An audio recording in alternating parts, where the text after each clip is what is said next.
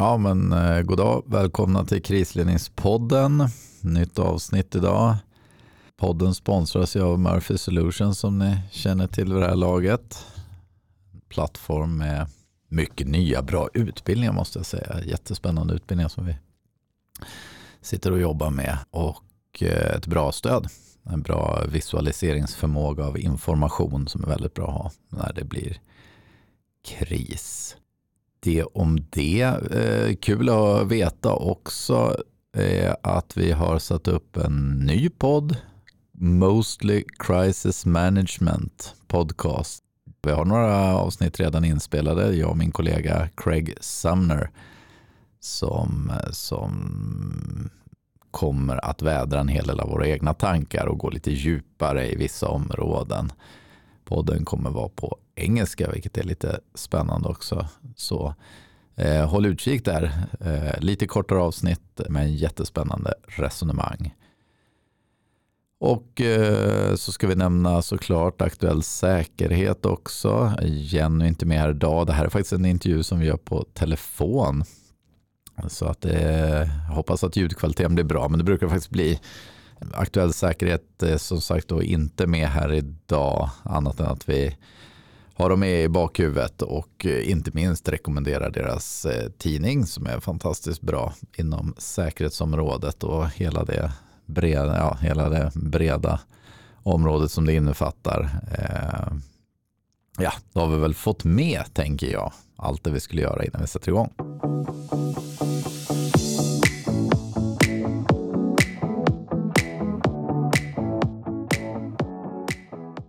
Men då tar vi och introducerar dagens gäst, Lina Ringberg från Malmö stad. Eh, en person som jag lärde känna för ett par år sedan och haft så här, men mycket bra utbyte att diskutera med. En, en kvinna som tänker mycket kring de här frågorna eh, och har väldigt mycket erfarenhet på området också. Eh, jag var tvungen att titta lite så här i LinkedIn, men jag tror det är över tio år i Malmö stad som jag tror titeln är krisberedskapssamordnare. Du får rätt om jag har fel. Välkommen till podden Lina Ringberg.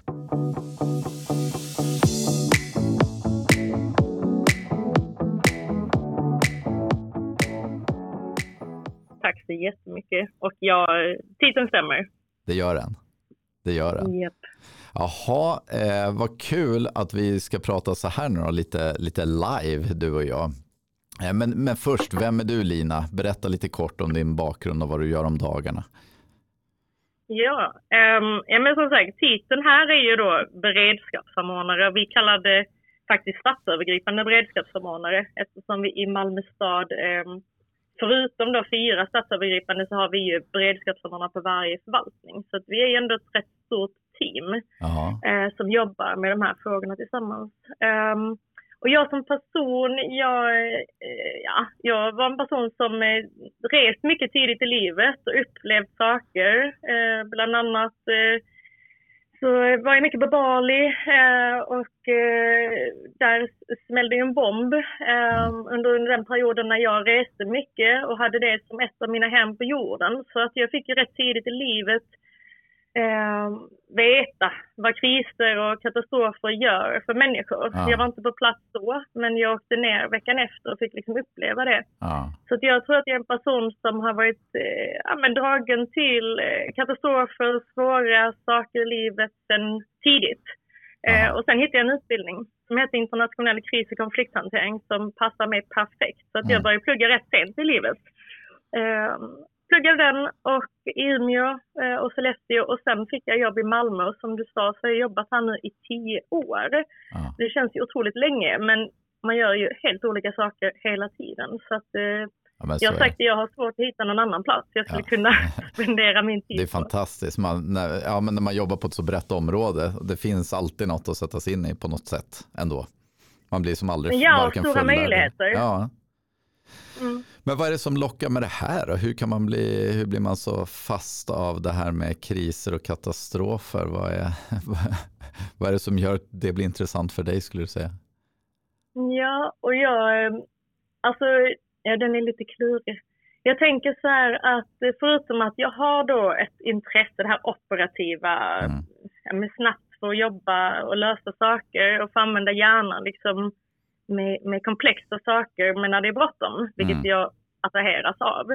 Så bestämde jag mig under min utbildning att ja, det är kanske det jag dras till, men om vi ska skapa riktig förändring så måste man också jobba med det systematiska och strategiska. Mm. Så att jag är en person som har en väldig dragning till adrenalinhållet, men jag eh, logiskt eh, förstår att vi behöver göra mycket större saker Mm. än det korta operativa Mm. för att lösa samhällsutmaningar. Mm. Ehm, Och båda och jag komponenterna är ju jätteintresserad av, av eh, makt och normer. ehm, och märkte väl att just i krisberedskapsområdet så var det en rätt maskulin bransch.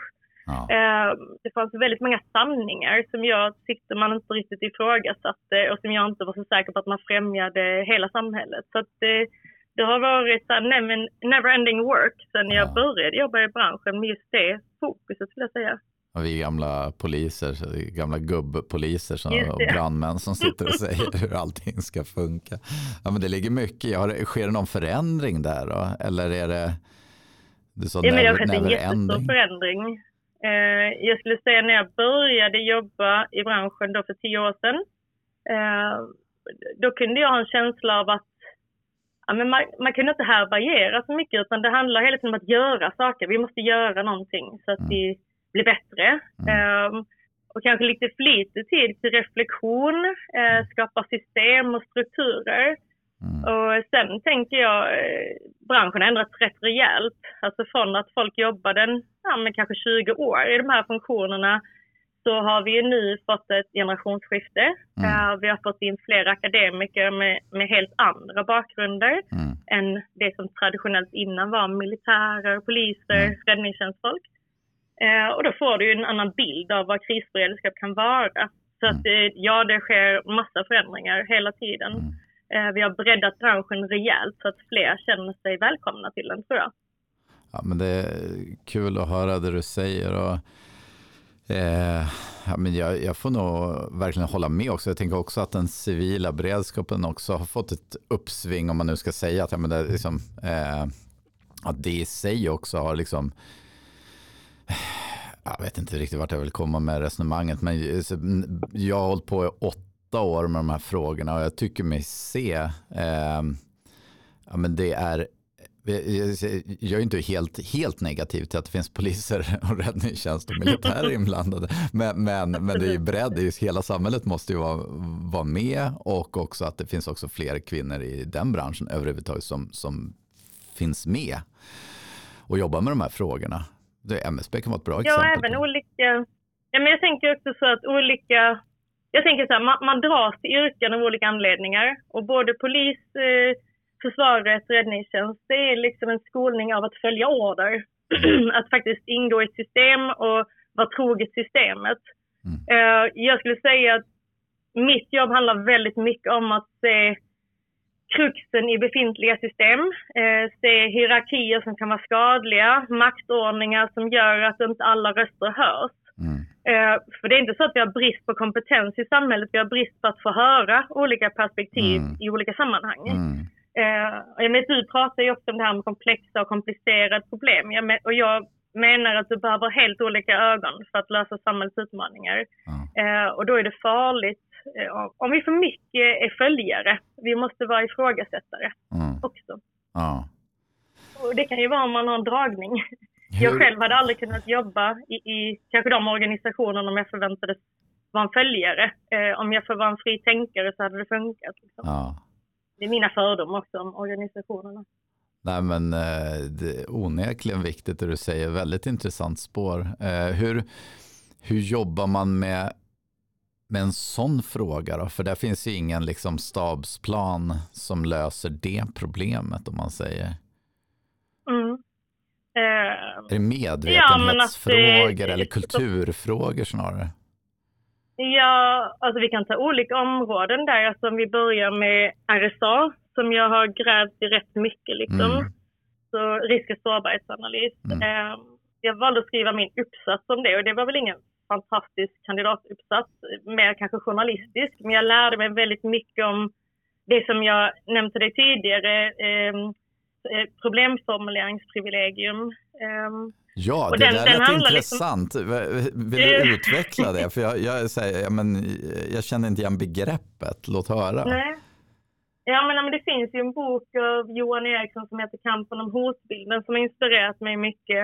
Um, och där man tittar liksom, vem är det som har eh, eh, privilegiet att bestämma vad som är ett hot för samhället. Mm. Um, och, och, den intresserade mig, så när jag började jobba, mina första år, så försökte jag i samverkan med, med forskare och Länsstyrelsen här och kollegor uh, gräva i hur kan man få ett genusperspektiv på en risk och sårbarhetsanalys. Mm. Uh, och vi kämpade med det och lyckades inte. Och till slut så fattade jag att anledningen till att vi inte lyckas är ju att en risk och sårbarhetsanalys står inte särskilt fri, utan den är ju väldigt avgränsad i vad som ska inkluderas. Mm. Och det görs ju genom lagen vi har, lagen om extraordinära händelser, som pratar om att ja, men sakerna som vi ska fokusera på, som vi menar är extraordinära, det är saker som ska vara plötsliga, oväntade och av vår förmåga. Mm. Och genom en sån sätt att se på säkerhet och vad som är farligt i samhället så har det exkluderat jättemånga risker. Mm. Eh, som jag skulle mena eh, borde inkluderas i samhällets säkerhet, alltså samhällssäkerhet mm. för människor mm. och samhället. Och det kan ju vara som våld i nära relationer, är mm. exkluderat, men det mm. skadar väldigt många.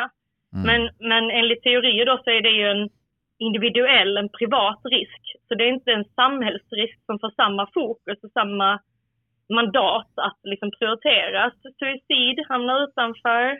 Mm. Um, så det är rätt många risker som är systematiska strukturella risker.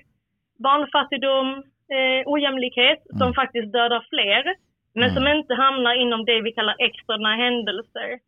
Mm. Och det kan man ju säga så här, ja men det gör väl ingenting för de hanteras i andra spår. Ja, för begreppet risk, eh, säkerhetshot, det är en maktfråga. Att bli definierad som något sånt är makt. Du får resurser, folk blir rädda, folk prioriterar det i mm. alla olika led, liksom mm. allt ifrån tjänstepersonsnivå till politik. Alltså är det rätt viktigt att bli inkluderad för att, för att få tillgång till de resurserna. Mm. Uh, och när man då tittar på vilket som inkluderas så skulle jag säga att det är rätt maskulina rädslor.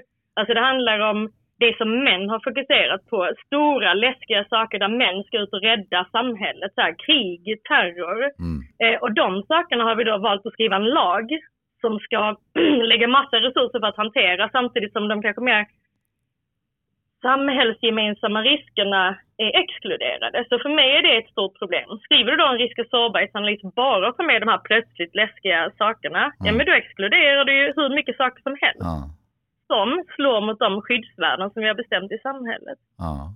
Så, så, där kan man jobba dels aktivt eh, med att ifrågasätta eh, eh, varför det finns en sån avgränsning. Eh, vi till exempel tar in mycket bredare i vår risk och sårbarhetsrapport så att mm. man kan synliggöra fler saker i samhället än bara de snabba. Liksom. Ja, men... Sen behöver man också jobba med människor. För att människor är jättetränade i att det är vad som är farligt i samhället. Så, så det här är inte bara metod eller så, utan det handlar också om att vägleda människor att ta plats som ja i samhällssäkerhetsfrågorna. Ja. ja, men eh, det var bra vilket brett perspektiv vi fick på. Ibland, ibland häpnar jag också över att det vi alltid kopplar ihop med också, eller alltid ska jag inte säga, men, men det vi först tänker på när vi pratar kris är just det här plötsliga också, hastigt uppkomna och så. Och så när man tittar och lägger ett lite längre perspektiv, och man också reflekterar över vart vi är i samhället idag.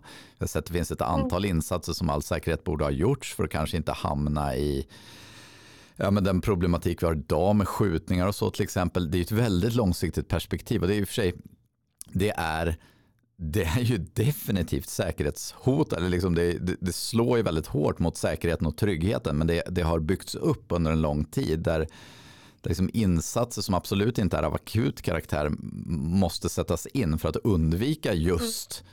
plötsliga händelser eller, eller, eller liksom större samhällsfenomen i slutändan. Vi tänker ofta... Sen kan du då fundera ja. på, eh, om man pratar om det här problemformuleringsprivilegiet så handlar det om dels vem var det som hade makt att bestämma vilka lagar som skulle komma, vilka kriser som inkluderas, exkluderas och vilka som får resurser. Det är ett maktspel på mm. väldigt många nivåer. Liksom. Mm. Eh, där man, ja men så här, vem sitter i en försvarsberedning till exempel och vad, vad är deras bild av vad som är farligt? Är det en representation av folket som sitter där och är rädda för samhällets olika hot eller är det en rätt homogen grupp som har en bild av vad som är farligt? Mm. Um, så att man måste hela tiden tänka på vems hotbild är det vi jobbar med? Vi, Mm. Du och jag är ju fortfarande rätt samma norm. Så här, vit medelklass, eh, har väl någon form av, av akademisk utbildning. Mm. Eh, representerar vi folket och vad folket är rädda för? Eh, eller hur, hur kan vi aktivt jobba för att serva invånarna? Tror, Eh, om man fokuserar mindre på lagen och mer på skyddsvärdena så blir det helt ologiskt vad vi lägger resurser på. ja.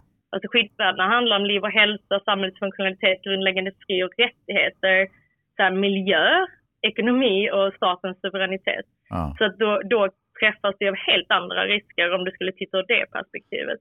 Ja, men det är ju onekligen en fråga jag går och grubblar en del på. Det är miljö, miljöfrågan också som, Mm. som Mm. rimligtvis borde få större attention. Eh, även om det är kanske Sverige då, ja men konsekvenserna av det ligger något längre fram. Men det är så här, det förvånar, jag tror jag pratade om det i något, någon podd tidigare. Det förvånar mig att, det, att frågorna inte får större attention. För, för det Mm, borde, mm. även ur ett vad ska jag säga, renodlat säkerhetsperspektiv, bubbla kring de här frågorna. Men, men Ja, det tycker jag ja. inte det riktigt det gör. Men jag är inte, jag- det förvånar mig. Men det kanske är Ja, ja, och det- kanske det är jag glad för. Har en, jag menar- har en koppling till, till det du, att det finns en koppling till det du pratar om just nu. Ja men helt klart. Eh, och jag menar vi saknar ju inte eh, data och experter inom Nej. klimatfrågan som har goda argument för varför vi borde fokusera på deras frågor. Ja. Samtidigt som inom, ja men så här var en eh, krigsrädsla eh, kan bygga på rätt mycket hemliga dokument, eh, teorier som vi inte vet om de funkar eller inte funkar. Ja. Så att jag menar det här är inte en, det här är ingen objektiv Nej. likvärdig mark. Det handlar om maktkamper Ja. big time. Ehm, men, men sen, och sen kan du ju se, vadå, vi har ju redan, alltså klimatet och, och händelser som sker kopplat till, om vi säger väderrelaterade händelser. Det är svårt att veta om det är klimatförändring eller vad det är, men det fanns ju siffror som sa att vi, var det 2018, hade 700 äldre som dog i, av värme den sommaren. Mm. Men vilken annan händelse i Sverige har vi haft? Ja, det är väl liksom Estonia, Mm. tsunamin Mm. eh, som, Mm. som konkurrerar. Men Mm. om vi nu vill sätta människors liv och hälsa i centrum och Ja. händelser Ja. så är väl det ett starkt, starkt bevis på att det är en fråga Ja, som men, borde prioriteras ja, men verkligen, verkligen. Eh, mm. Ja, det, det var intressant. Du gav en bra pusselbit där, tycker jag. Det var spännande. Eh, tack för det. Eh, den, där, den där kan jag som inte släppa. Eh, som en gammal krisnörd så, så har jag väldigt svårt att se varför inte frågan kan komma högre upp på agendan. Ja, och sen så Mm. om du vänder det så blir det liksom om du tänker på vad får vi pengar till att hantera? Eh, och det är svårt att, räkna liksom bara saker. Militären får ju rätt många miljarder liksom till sitt, Mm. sin hotbild liksom. Mm. Men eh, om du då tittar på trafiksäkerheten, om jag inte har fel för mig så har man ju där lyckats räkna ut men, hur mycket är det värt att göra när man bygger om en väg eller bygger nytt. Liksom, Mm. hur mycket är värt att investera för att skydda liv? Så om du kan räkna med att ett liv skulle riskera att skadas utifrån hur vägen är byggd. Så Mm. vad jag tror nu och kommer ihåg så är det 50 miljoner du får lägga på det. Mm. Ehm, så de har liksom på något sätt lyckats värdera ett liv är värt 50 miljoner. Ja. Då är ju frågan, är det, är det samma livet värt lika mycket om den utsätts för en annan hot? Alltså om Mm. du utsätts för våld i hemmet då? Mm. Är det 50 miljoner vi lägger på att minska risken för, för att en man skulle vara våldsam mot en kvinna och döda henne? Mm. Jag vet inte, vi kanske lägger det. Har men det skulle vara heller, intressant. men- Den ja, som börjar liksom räkna Verkligen. på vad är ett liv värt utifrån olika risker. Då Mm. borde man ju lite objektivt kunna fundera på, är det rimligt? Ja. Är det, är, finns det liksom saker i bakgrunden här som påverkar kostnader? Ja, men super, superintressant och det är klart det är alltid svårt men någonstans måste man ju också koka ner det till vad, liksom, vad gör vi bäst med pengarna? Definitivt. Mm, mm. Utan att liksom vara cynisk men, men det känns som en Ja men det, det, är ett, det är ett språk vi alla förstår också när man kan se det så svart på vitt. Det är väldigt intressant det. Mm. Mm. Och sen tänker jag om vi då hoppar över från RSA till krishantering. Så jag menar, om vi då pratar det här med, med ja, men hur jobbar man med kulturmakt och så. Det har ju varit en av våra huvudfrågor. Liksom. Hur, hur gör vi för att skapa, ja, men så här, om vi säger att ledningsförmåga och krishantering traditionellt har byggt på en tanke om att man måste göra saker och att det måste stå någon och leda och peka. Liksom. Ja. Man måste ha stabsmetodiker som, jag vet inte vad de riktigt, ja, men så här, det finns massa tankar om hur man leder. Mm. Och sen jobbar vi i en organisation med 28 000 anställda, 1500 chefer. Vi har direktörer som, som är så erfarna och som och våra chefsnivåer liksom, som dagligen löser utmaningar. Mm. Eh, och då har vi suttit och funderat på så här, vad bidrar det med att vi kommer och berättar för dem hur de ska agera vid en oönskad händelse och säger att de ska göra på något annat sätt än vad de gör i vanliga fall. Alltså vi ska gå ut och lära dem om ledarskap när de dagligen jobbar med ledarskap. Um, och, och, det vi har, har märkt är liksom att det sättet man jobbat innan med att säga att det finns en stabsmetodik, det finns en krisplan och annat. Det enda det har lett till är att de här personerna eh, får en rädsla för att börja agera. För de tror att det finns ett annat sätt att göra som de inte kan.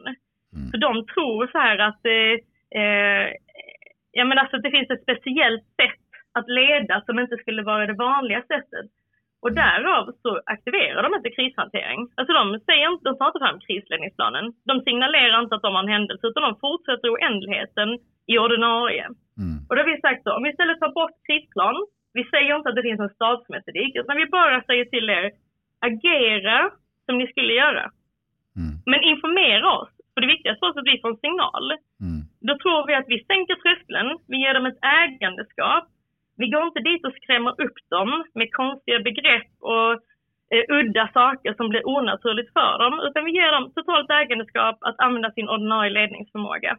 Och sen kan vi säkert komma dit och stödja upp lite om det är saker som Mm. också behöver göras. Liksom. Som att komma in i vis Mm. eller eh, eh, om vi skulle behöva ha rakel eller någonting så här udda.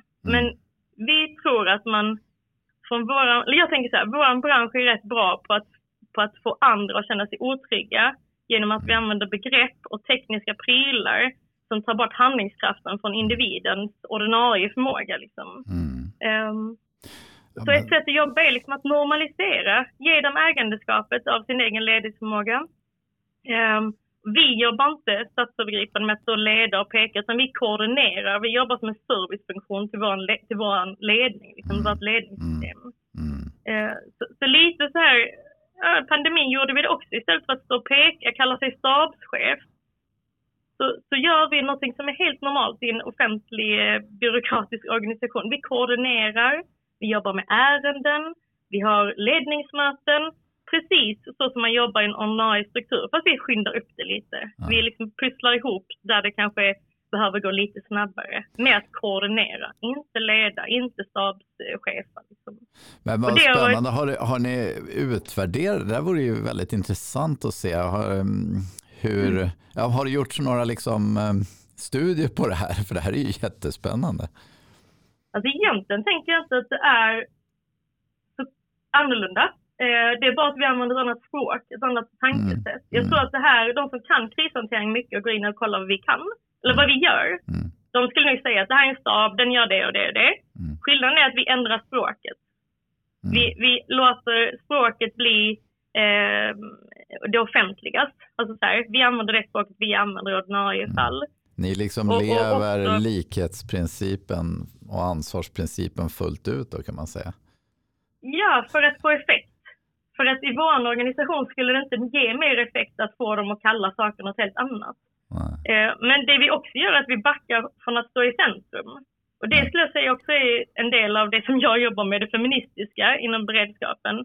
Att jag hade tjänat jättemycket på att kalla mig stabschef, att använda titlar, att synas och prata med statsdirektörer och och så här, få mig själv att vara i centrum. Ja. Men jag tror inte att det är ett bra ledningssystem eh, när man har så här komplexa frågor. Så det vi jobbar med är att backa, jobba med koordinering i bakgrunden, få saker att funka, ehm, stötta upp där det behövs. Ingen behöver ha en aning om att det är vi som roddat med det, men det ändå ger effekter. Mm. Och det är en rätt annan syn mot hur många har jobbat med krisberedskap. Eh, man förlorar vissa saker. Det är inte jättemånga som kanske vet, eller många vet att det är jag som samordnade pandemihanteringen eh, med min kollega Jenny Bengtsson. Liksom. Men ehm, att eh, det, det är inte jättemånga som kanske ser oss som att det var vi som ledde hela arbetet. Nej. Utan man vet om att vi var med och kopplade ihop det. Mm.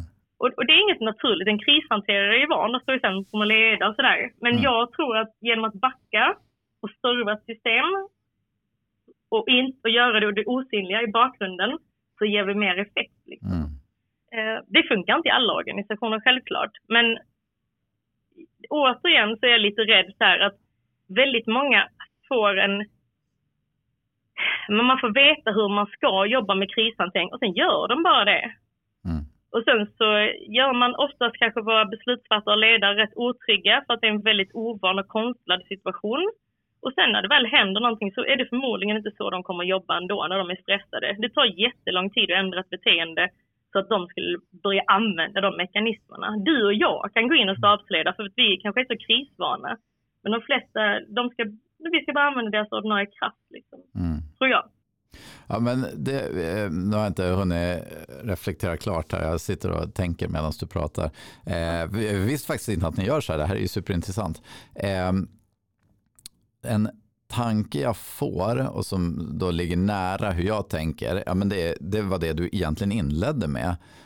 Det är att ja, men om det blir ett för stort steg att liksom gå i krisorganisation och sätta igång någonting som man inte är van att göra, men då är också risken att man inte gör, eller liksom, ja, det blir ett för stort steg eller när vi väl gör det så gör vi det ändå inte, eller vi gör det lite halvdant, eller vi gör det och så blir det friktionen så att säga istället för den problemlösning som vi faktiskt måste hantera.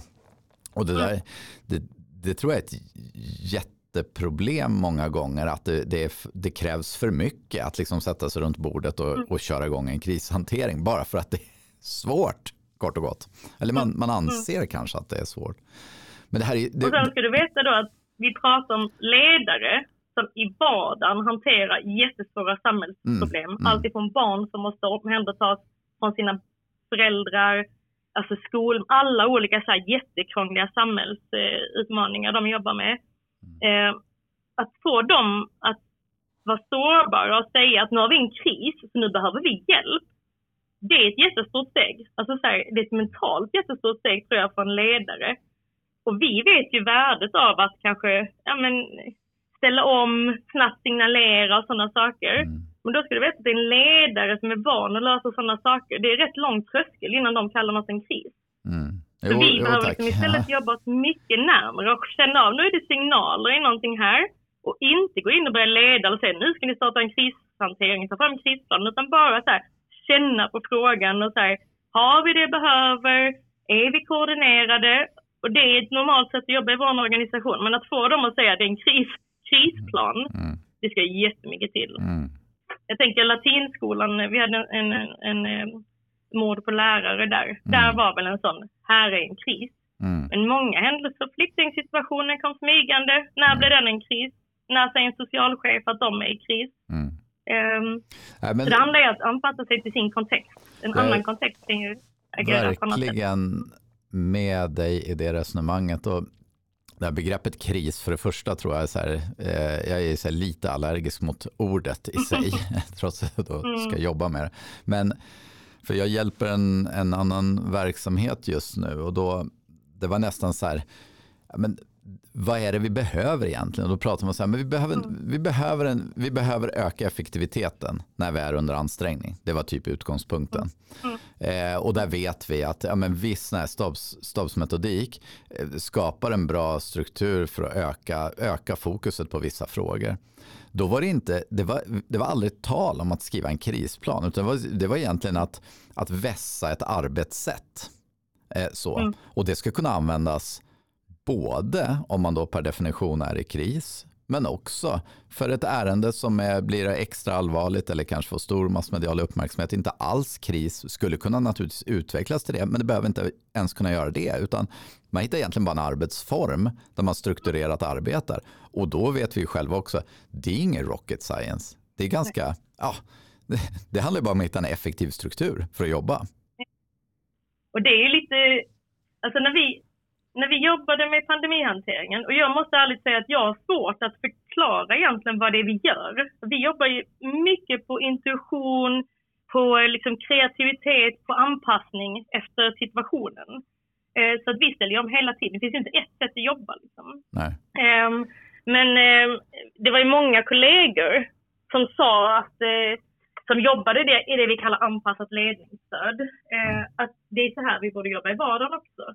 Exakt, då inser vi att det är precis. Precis, det är snarare en grad av ansträngning och, och, och se att ja, men det här är ju, det är ett, alltså, att arbeta med lägesbilder till exempel, ja, men det är ju, det är ju inte kri, det är, det är inget krisunikt. Det jobbar vi med, det är ju ett ledningsmöte, sysslar ju till att bygga lednings, äh, lägesbilder tänker jag. Och det är väl en av utmaningarna tänker jag i som vår stora organisation att få en överblick. Men när man jobbar med krishantering så jobbar man hela tiden med lägesbilden, att försöka få en förståelse för händelsen. Mm. Um, men det sen måste jag också lägga till, vi jobbar ju inte heller med stabsmetodik på det sättet, utan vi jobbar ju med en process i Malmö stad. Mm. Um, där vi har ju blivit inspirerade av, eh, av eh, ditt och Elins bland annat eh, arbete tidigare. Um, vi, som vi kallar då att upptäcka, att förstå, att organisera, att leda. Mm. Och du känner igen det. Um, där vi liksom har lärt oss att om vi får vår organisation att tänka de stegen, mm då blir det rätt naturligt att göra de sakerna som vi kallar krisledning och stabsmetodik. Mm. Alltså så här, om du kontinuerligt jobbar för att förstå vad är detta för händelse och det behöver du fortsätta förstå hela tiden. Mm. Det är inte en lägesbild, det är ju lagstiftning, det kan vara massa saker man måste Absolut. gräva i. Absolut. Um, ja, och att organisera, att konstant omorganisera. Ja. Alltså är, ha ett sätt att jobba men sen ställer ni om. Så ja. den som koordinerar och håller ihop det ska bara hela tiden liksom skapa den strukturen som behövs för att ha ett informationsflöde som är effektivt. Mm. Um, så vi jobbar med de stegen hela tiden ja. som vår liksom, grund i hantering. Ja, det är så eh, härligt för jag älskar just enkelheten. Jag tror det var Johan Ivar som jag intervjuat tidigare från Försvarshögskolan som jag tycker är helt fantastiskt på den här tänken. Så här, vi är världsmästare på att bygga in komplexitet i våra egna system. Och så är det den mm. komplexiteten vi hanterar och inte mm. liksom. Det, och det måste få vara enkelt. Det måste finnas något mm. ganska så här, mm. taktfast enkelt att förhålla sig till. Jag använder det själv. Jag, jag har jobbat med utvärdering i jag vet inte hur många år. Jag går mm. alltid tillbaka till det där. Förstår om händelsen, har en organisation mm. som matchar det, fattar de vettiga beslut. Det är, så här, mm. det är den rytmen jag vill se. Sen kan det där ta sig massor av olika uttryck och det misstänker jag skiljer sig från, från verksamhet till verksamhet som ni gör också. Man har sitt sätt att göra saker och ting på. Men sen samtidigt så, eh, och vad heter han, heter han, eh, jag har tappat hans namn, ehm, eh, Folkhälsomyndighetens GD som var i början, gud det var så länge sedan jag använde hans namn. Eh, han sa ju en gång så här, så okomplicerat är det inte. Och jag tänker just i den fasen där vi jobbar med liksom att upptäcka och sen att förstå. Har man med sig det, den tankesättet, så okomplicerat är det inte, så är den en fas du måste stanna i. Alltså du får ju hela tiden börja hantera och så. Men du måste också våga försöka förstå vad är detta för händelse? Mm. Eh, och där kan jag känna att vi, alltså vissa organisationer och förr i vår organisation så var det kanske att man, man ville så snabbt börja göra saker. Man kunde inte härbärgera känslorna och mm. att inte ha kontroll. Så att man ville börja göra saker. Mm. Um, och det tror jag, eh, en kompetens som krishanterare är att härbärgera. Mm. Det är helt okej. Okay. Du har inte kontroll, du har inte överblick. Du ska konstant söka för att få den här överblicken och förstå vad händelsen handlar om på riktigt. Mm. Um, och det gör ju att um, vi ofta när vi hanterar händelser, vi kan ju se helt annan händelse än polisen till exempel när vi jobbar med dem. Mm. Att vi kan se att den här händelsen handlar om eh, ja, men otrygghet. Den handlar om tillit till det offentliga. Medan polisens uppgift kanske är mer då kort, snabbt hantera livet. Mm, liksom. mm. Eh, men då måste vi komplettera varandra. När man flyttar Paludans demonstration från, från Landskrona till Malmö, mm. eh, det händer någonting. Du gör någonting då som, mm. som blir annorlunda än om du ens från början hade placerat i Malmö. Du mm. säger någonting till våra invånare, du skapar någonting och då måste vi förstå händelsen utifrån det perspektivet. Mm. Vi måste förstå hur invånarna reagerar och känner för mm. att veta vilken händelse det är vi hanterar. Um, så, så, att hela tiden försöka förstå, försöka förstå samhället ur, ur invånarnas perspektiv, inte ur min, mitt normperspektiv, hur jag upplever livet och världen. Um, den är ja, superviktig. Det är liksom grundkompetensen. Ja, men verkligen. Och när du säger härbärgera, eh, mm. menar du att, vad ska jag säga, eh, eller jag, bruk, jag brukar prata om, ska se om det är samma sak vi menar, att, att eh, Ja, men det, självklart finns det situationer där vi måste, måste visa handlingskraft eller vi måste göra saker och vi måste göra det fort. Men att som jag ser handlar väldigt mycket av det vi gör när vi går in i svåra, det är också att bromsa processen. Eh, för det är väldigt lätt och vi är väldigt så här, som människor också väldigt, men det är lätt att liksom flyga på att börja agera för att det är det vi spontant känner också. Ett sätt mm, att mm. liksom, ja nu visar jag att jag åtminstone gör någonting. Men det, det behöver, mm. I vissa lägen absolut, men, men i ganska många så måste vi, så här, vi måste bromsa beslutsprocessen lite för att få mm. ja, lite längre tankar, kort och gott. Är det ungefär samma sak vi menar? Absolut. Och om du då tänker att eh, eh, vi är väldigt homogena, vilka, vilka som jobbar i olika grupper, så finns det rätt stora risker med om vi inte härbärgerar våra känslor. Alltså, om vi nu pratar operativt, så, så mm. är vi samma eh, här, medelklass, vita akademiker som jobbar på ett kontor tillsammans. Ja, men vi kommer ju uppleva världen ur ett perspektiv, så att en händelse kan skapa vissa känslor hos oss. Mm. Men inte det. Vi ska inte jobba med våra känslor, vi ska jobba med utmaningarna som pågår för samhället och invånarna. Mm. Och då, då får jag liksom härbärgera och kanske då använda logik. Eh, för, att, för att kompensera. Jag måste vara medveten om att min grund, vem jag kommer ifrån, kommer bära med sig förförståelse och känslor och reaktioner. Mm. Eh, samma som den som är uppväxt i utsatt område med skjutningar omkring sig kommer ha helt andra känslor och reaktioner kopplat mm. till olika saker. Mm. Eh, men sen tänker jag också egentligen härbärgera i form av varför är vi i Sverige så himla rädda för krig just nu? Varför är folk rädda för det? Alltså objektivt sett, är det, är det sannolikt att vi får krig? Det kan hända. Vi behöver kanske förbereda oss för att det kan hända. Men, men finns det inte andra saker som vi just nu borde fokusera på mer? Alltså både när vi tänker globalt, om vi är oroliga för världen, så finns det ju andra saker som definitivt fler dör av än krig, som vi mm. borde fokusera på våra, våra krafter för. I Sverige finns det ju så mycket stora utmaningar som vi borde kunna fokusera våra krafter och resurser på. Vi kan inte skita i kriget, men vad är det som gör att vi har lyckats få folk att känna så mycket rädsla för någonting som kanske inte ens händer? Är det bra för folket? Är det bra för politikerna? Är det bra för våra prioriteringar, vad vi jobbar med? Mm. Eh, och där är det ju så, ja man får inte vara naiv och dum, men vi får inte heller vara ologiska och vi får inte heller bara utgå från våra känslor, utan vi behöver jobba eh, med bredden och, och för invånarna. Så Men... det, det, är också att härbärgera. Liksom dina rädslor eller någras rädslor kan inte heller få sätta agendan för ett helt samhälle. Nej, och kanske framför allt inte som du säger också, vi måste klara av att hålla rätt många tankar i huvudet samtidigt. Ja. Det finns en väldig fara, och det vet ju jag som har jobbat med terror, många, liksom hur, hur stort utrymme det har fått. Och det, det behövde mm. det få vissa perioder, absolut, men det är också så att ja. folk gick runt och var rädda för terrorangrepp. Det, ja. det är en ganska det är en ganska låg risk då om man tittar. Nu är vi tillbaka i riskerna igen. Så, eh, och det, det, handlar inte om att förringa att det finns ett problem med det och att det, det också måste hanteras. Men det kan inte vara det. Det kanske också finns en koppling till ja, men liksom det mediaklimat vi lever i. Att det, liksom, det också påverkar väldigt mycket vad det är vi går runt och vad som ligger top of mind. Att Eh, mm. Det är svårt att hålla alla RSA i huvudet. Det är svårt att liksom se helheten, mm. tänker jag.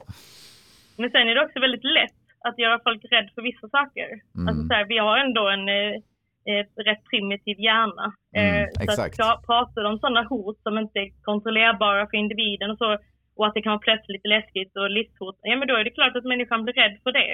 Mm. Men de glömmer ju att hjärt och kärlsjukdomar är farliga för dem, så det varit bättre om de tränade och åt hälsosamt.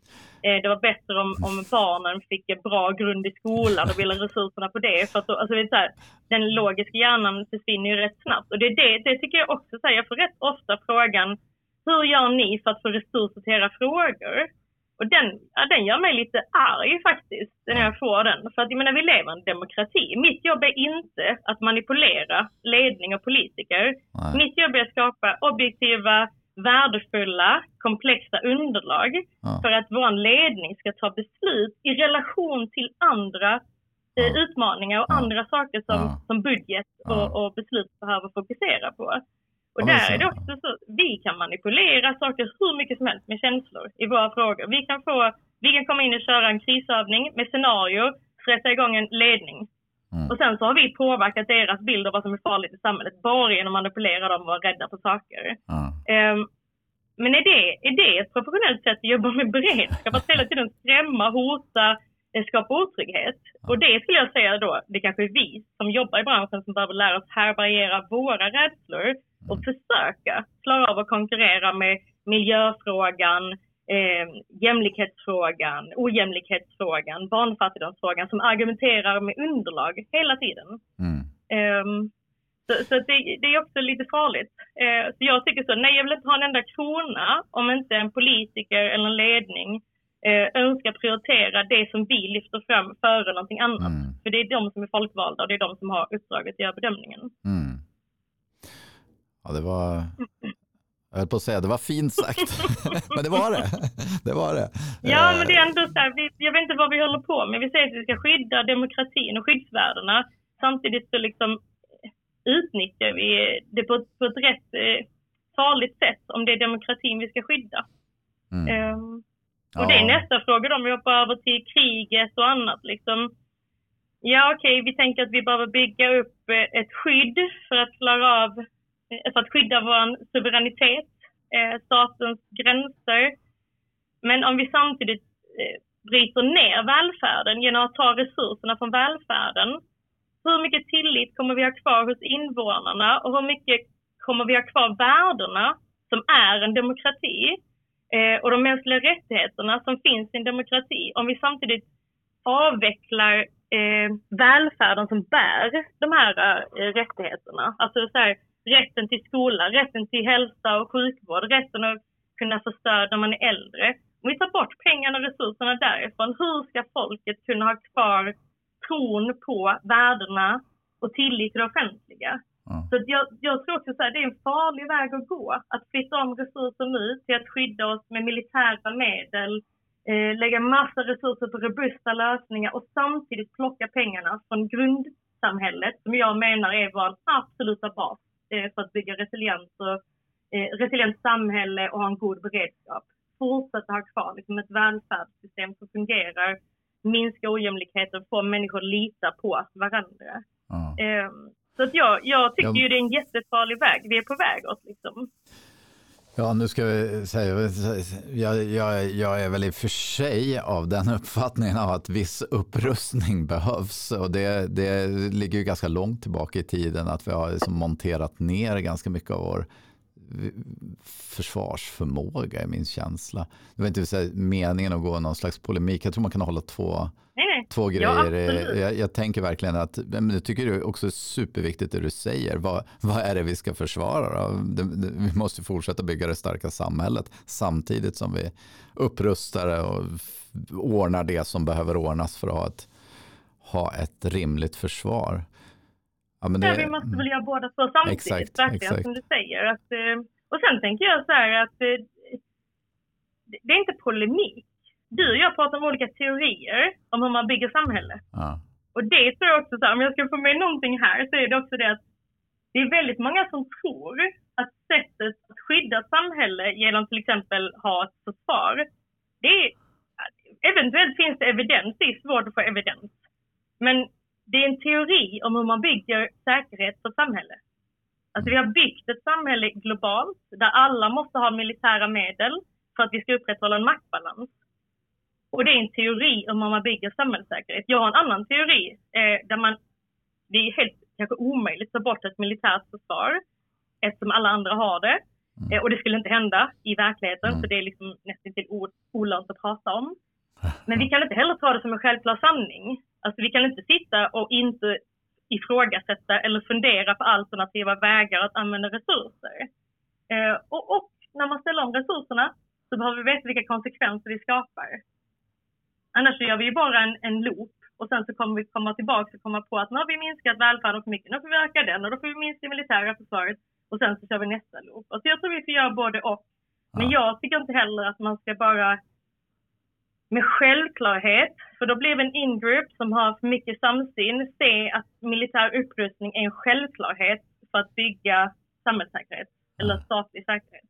Inte säkerhet. Nej. Men det är min bild. Ja, ja, ja. Av, nej, men, nej, men absolut. Eh, och något jag tänker samtidigt också händer just nu, där jag ser väldigt många positiva bieffekter och det är ju uppbyggnaden av det, den civila beredskapen, om man nu ska säga, mm. men som, som faktiskt kan få väldigt många positiva. Vi kan säga, ja, men inte minst coronan gav väl ändå ett uttryck för att men vad har vi egentligen för, för civil beredskap i samhället? Det var en och annan som fick en tankeställare om inte annat, att det här har vi inte funderat på. De, om, om argumentet är att göra det för att vi eventuellt skulle kunna drabbas av krig så finns det ändå väldigt många positiva fördelar med att börja se över den, den typen av frågor. För det, det är ju sårbart samhället generellt. Det har vi blivit varse senaste åren om inte annat. Fast jag vet inte. Alltså, och det här kanske är ett annat samtal. den kan bli lång. Men jag menar ju faktiskt att samhället är inte så sårbart. Liksom, vad har du för bevis på att samhället är så sårbart? Alltså så här, ja, vi har, vi kan, man, kan slå ut, eh, man kan slå ut våra digitala system. Och det hade varit jättebra om vi lyckades med cybersäkerhet lösa att det aldrig mm. sker. Mm. Ja, och det ger säkert massa ekonomiska konsekvenser för företag och annat. Men om vi tänker min organisation. Mm. Det är rätt många saker som vi löser trots allt. Ja, men det, det, det, det ska jag nog säga, vår, vår, att vi har både kompetens och vilja att lösa saker när vi är under ansträngning. Det, det, det delar en uppfattning. Men utifrån det perspektivet att vi lever i ganska så här slimmade verksamheter. Eh, mm. Alltså den här överkapaciteten som ibland behövs för att klara det jobbiga. Den mm. tanken, tyck, nu baserar jag väldigt mycket på mina känslor, men när jag var yngre. Att det, liksom, det var inte samma krav på avkastning varje kvartal. Det var inte samma krav på effektivitet och, och trygghet. Och det i sig skapade också någon slags ska jag säga, överkapacitet. Det fanns mer att göra vid behov. Och det tror jag, den hastigheten som vi jobbar med idag, den, det tempo och också precis som du är inne på eh, it-beroendet ser ju annorlunda mm. ut idag än det gjorde kanske för bara, ja inte vet jag. Ja men gud ja. Mm. Och det, och det kanske är, är sårbart eller så är det bara precis så det moderna samhället ser ut. Vilket ger jättemånga positiva effekter 99% av tiden. Och 1% av tiden så blir det jobbigt. Mm. Men, men som oftast så löser vi det ändå. Och sen om man vill göra beräkningar, vad kostar det samhället med avbrott och sånt? Ja, då finns det nog rätt goda argument att bygga ännu högre förmåga. Liksom, du tjänar säkert på det. Men mm. det är alltid frågan vilken förmåga du ska bygga. Mm. Det är ju rätt lätt efter en pandemi att säga att vi borde ha lager av skyddsutrustning. Mm. Ja, men vad är det mer vi ska ha lager då? Ska vi ha lager av allt? Vad kommer, vad kommer det kosta samhället att bygga lager av allt mm. som vi någon gång kan behöva? Mm. Det är liksom, så att det, ibland är det så lite naiv bild av vad som är görbart i verkligheten. Eh, eller, eller kanske också vad som behövs. För att jag upplever så att samhället är väldigt bra på att ställa om. Invånarna med... är väldigt bra på att klara sig eh, ja. vid olika utmaningar. Liksom. Jag pratade med vad heter hon, Kristina Syk, för det var länge sedan, ja. men någonting som jag mm. kom tillbaka till där. Men det var så här vår, alltså vi kan ju typ begränsad förmåga att typ odla mat. Sådana mm, frågor tycker jag är högst relevanta när det kommer till just så här, ja, men de absolut mest basala sakerna. Så här, som vi skulle liksom, om vi skulle få en ja, vad är det för risker vi pratar om? Men alltså, jag tycker ändå vi nosade på det under corona. Mm, så får mycket avbrott i leveranskedjor, man får mycket Ja, men det, det, går ganska fort, så är det. Du liksom börjar gapa tomt på hyllorna. Typ. Och det, mm. det är ett mm. problem om man inte lever liksom med en liten gård och kan odla lite potatis. Då, oj, då kan det bli enorma konsekvenser snabbt. Mm. Alltså. Ja, men kanske, alltså jag tänker så här, ja, skulle vi få en krigssituation där vi blir avskurna, mm. då, då har vi det man kan göra inom landet. Liksom. Ja, men lite så. länge så. inte någon kommer och, och hjälper oss. Ja. Um, och jag tänkte jag att det är inte bara så här, bygga förråd och lader utan mer så här, ja, men ha, ett, ha, ha ett samhälle som funkar om vi får så här stora avbrott rent globalt Det, hon väckte mm. många intressanta idéer där som jag tänkte så här, ah, här är vi inte så jäkla bra rustade. Jag sitter och tittar ut nu på Norra Bantorget i Stockholm. Hur många människor bor där och hur mycket, alltså, det är inte människa som odlar potatisar utanför om jag ska vara krass. Eh, ja, men det kan ju snabbt bli problem, alltså bara dricksvatten. Ja, ja, ja. men det är också så här, alltså, om, vi, om vi pratar på riktigt problem, alltså mm. så här, så vad är problem? En produkt tar slut så använder en annan. Det mm. svåra är medicinering till exempel. Så medicin och slut och du behöver din specifika mm. medicin. Och det mm. problemet verkar man ha redan idag mm. eh, i det normala systemet. Liksom. Mm. mm. Ja men då har du problem. Men alltså, jag vet inte vad, vad ifall jag har en, någon jättenaiv syn. Men min erfarenhet är att människor och samhället är jättebra på att ställa om. Vi vill prata om samhället som att samhället är sårbart och inte har den förmågan. Vi har levt igenom en pandemi. Samhället har ju inte slutat funka. Man har lyckats ställa om och liksom klara hur många mer patienter som helst inom akutsjukvården. Den största faran där är ju hur man har kanske inte lyckats vårda sin personal så man långsiktigt kommer att få ännu svårare med bemanning. Men vi har ju löst det.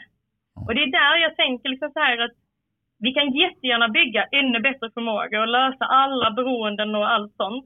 Men då sitter jag också och undrar varför har vi då inte löst barnfattigdomen? Om vi nu har så mycket resurser så vi kan liksom lösa alla dessa flöden, komplexa saker globalt och börja bli liksom kanske hitta lösningar inom vårt land, liksom lite protektionistiskt. Men varför har vi då 13% barnfattigdom i Malmö? Är inte det ett större problem att lösa som sker dagligen, som ger stort lidande dagligen jämfört med att eventuellt någon gång vi inte får dem, just de resurserna som vi behöver just den stunden? Nej, men eh, bra jädrigt intressanta tankar. Jag måste, liksom, jag, jag, jag, måste sitta och tänka hela tiden medan jag pratar här nu. Eh, sjukt eh, bra tycker jag att faktiskt lyfta frågan från ett helt annat perspektiv än vi, än vi kanske då traditionellt gör. Eh, Väldigt uppfriskande. Sen återigen, vi behöver göra båda. Men vi måste vara, jag tycker att man hela tiden ska vara medveten om att det är rutor vi själva hittat på. Eh, och, och, att det är inte sanningar, det är inte det riktiga samhället vi pratar om alltid, utan vi pratar om våran bild av vad som är farligt och vem är vi så, som har gjort den eh, mm. avgränsningen. Mm. Sen, sen eh, ja, Nej, det här men... är helt, det, det är ett, eh, liksom hur man ser på frågorna. Det tycker jag alla som jobbar i branschen skulle kunna man måste vara medveten om vilken utgångspunkt man står ifrån. Vad är din teori om man bygger samhällssäkerhet? Eh, så att man vet om att vi alla har olika idéer och mm. vi kan tycka olika. Det gör ingenting, men det är väldigt bra när vi är medvetna om vad vi har för idéer om eh, vad det är vi bidrar i. Liksom. Ja, det här är, och det är ju svårt. Det är något vi vet också när det kommer till att liksom skapa ja, korrekta lägesbilder blir det ju aldrig. Det kan vi vara här, det blir aldrig helt perfekt och det är just, det är just men det jag, det jag tänker är att också kunna lyfta sig utifrån sin egen kropp och fundera varför driver den här frågan eller mm. varför. Att, för det är en väldigt, väldigt uppfriskande när man kan göra. Och verkligen ifrågasätta, är det här verkligen det viktigaste? Är det det här vi ska jobba med? Det, det tror jag är en väldigt, det skulle många tjäna på att, mm. att att göra. Alla egentligen. Och tänker du då grunderna i gemensamma grunder, alltså sättet som vi tänker att vi ska samverka, handlar ju om helhetssyn och perspektivförståelse. Exakt. Och skulle vi alla gå omkring och bära på känslan att jag är en del av en helhet mm. och jag behöver förstå att det finns perspektiv som inte är samma som mina. Så vi kan tycka helt olika, mm. vi kan tycka samma, mm. men vi kommer behöva samsas för att serva samhället. Mm. Då tror jag liksom så här, jag ändrar ju åsikter hela tiden. När jag har kunskap från dig eller om jag sitter och pratar med någon Försvarsmakten och förstår deras logik och varför man gör saker, så kommer jag avancera i mitt tänkande hela tiden. Mm. Um, jag har vissa grundprinciper och värderingar som är nog eh, väldigt starka. Jo, men jo, jo, men jo. vårt jobb handlar om att försöka fortsätta förstå saker komplext ur olika perspektiv. Ehm, Verkligen, verkligen. så- Och det, så det finns en de jättefara sakerna. när man bara hugga allt i sten och det blir, ja, Mm. det, ja onekligen. Eh, Mm. Onekligen en stor fara i det. Och, mm. Jag sneglade på klockan nu. Det är som vanligt när jag pratar med dig så, som bara öser tiden iväg. Så här, du, ja men verkligen. Och det, det blir så här, jag, jag får nästan göra en så här privat uppföljning på det här, så personlig. För jag, måste, jag har inte hunnit kommentera. Du har öst ur så mycket, ja, men mycket intressanta perspektiv som jag tror många kommer ha glädje av att lyssna. Och det jag tycker vi ska se om vi, om vi kan lyckas sammanfatta vad vi faktiskt har pratat om idag. Eh, vågar Ja, och du jag känner att jag nästan har velat ha en intervju av dig för att jag vet att du har så många intressanta tankar jag vill få med liksom vidare. Nej, nej, men det här är meningen. Jag, ska, jag vill ge utrymme till många tankar Mm. och det har varit jättegivande att lyssna på dig och höra faktiskt ett, ja, men skulle säga inte ett, ja, men faktiskt ett, ett, ett annat perspektiv på de här frågorna som Ja, men jag träffar ju, du är avsnitt 48 tror jag eller något sånt i den här Mm. serien. Ja, men, eh, många kommer här utifrån sitt perspektiv och liksom kör det. Mm. Eh, Medan du har breddat upp det tycker jag avsevärt. Väldigt många Mm. intressanta tankar som jag tar med. Men går det att sammanfatta det här? Alltså, jag Vad- brukar ju skulle- säga så att jag Ja. jobbar, ja men så här, makt, normer, kultur och problemformuleringsprivilegium. Det är väl det jag pratar alltid känner jag. Ehm, ehm, och sen hur man gör det på riktigt. Vi, vi har en sån devis i Malmö. Det vi gör ska funka på riktigt. Ehm, Ja, Så att eh, det jag berättar nu hur vi jobbar är ju inte teorierna eller kanske hur myndigheterna säger att vi ska utan det är hur vi gör. För att vi har sett att det är det vi får funka. ja. Är det, det- kanske är det jag pratat om. Vad tänker du? Ja, men det, det var bra. Eh, Jag, jag letar efter en rubrik till det här programmet. Det vi gör ska funka på riktigt. Kanske en bra, kanske en bra headline till det här. Eh, verkligen. Och snacka om att prata om utifrån erfarenhet. För du har jobbat länge och du har sett väldigt mycket av det här. Du har varit i det. Eh, Mm. Så du talar verkligen utifrån egen erfarenhet på området. Det skulle, vara, det skulle nästan vara intressant nu att intervjua någon, någon av dessa ledare i Malmö och höra hur, hur det funkar. Det kanske får bli min uppföljning på det här. Men vet de om att det är så här vi jobbar då? Alltså de vet ju om det. Men mycket av jobbet handlar ju också om att inte prata med ledarna utifrån beredskapsordet utan leva det och visa sättet vi jobbar hela tiden. Och då är det inte säkert att andra vet om skillnaden mellan hur andra skulle göra. Är inte Det är också en del av finessen med är att skapa det förändring. snygga, det snygga i det där. Att, att, att, att man kanske heller inte alltid betraktar allting som sådana här frågor och ändå funkar det. ja, det Jag finns tänker det. mycket jag måste ta med mig här och klura på efter det här Mm. samtalet. Det var jättegivande att få ha dig med här idag och jag tror att många som sagt eh, som lyssnar kommer uppleva det här som ett mycket intressant eh, avsnitt där mm, man kanske får ifrågasätta en och annan av sina egna funderingar. Kanske inte håller med allt eh, och det är inte det du är ute efter. Det är ett jätte... Jag hoppas inte de håller med om allt, Nej, utan vi ska tycka olika. Det är jätteviktigt. Eh, supertack för, att du tog dig tid och, och pratade om de här frågorna. Som sagt, jag, jag ska sätta mig och, och tänka nu en stund känner Det var bra.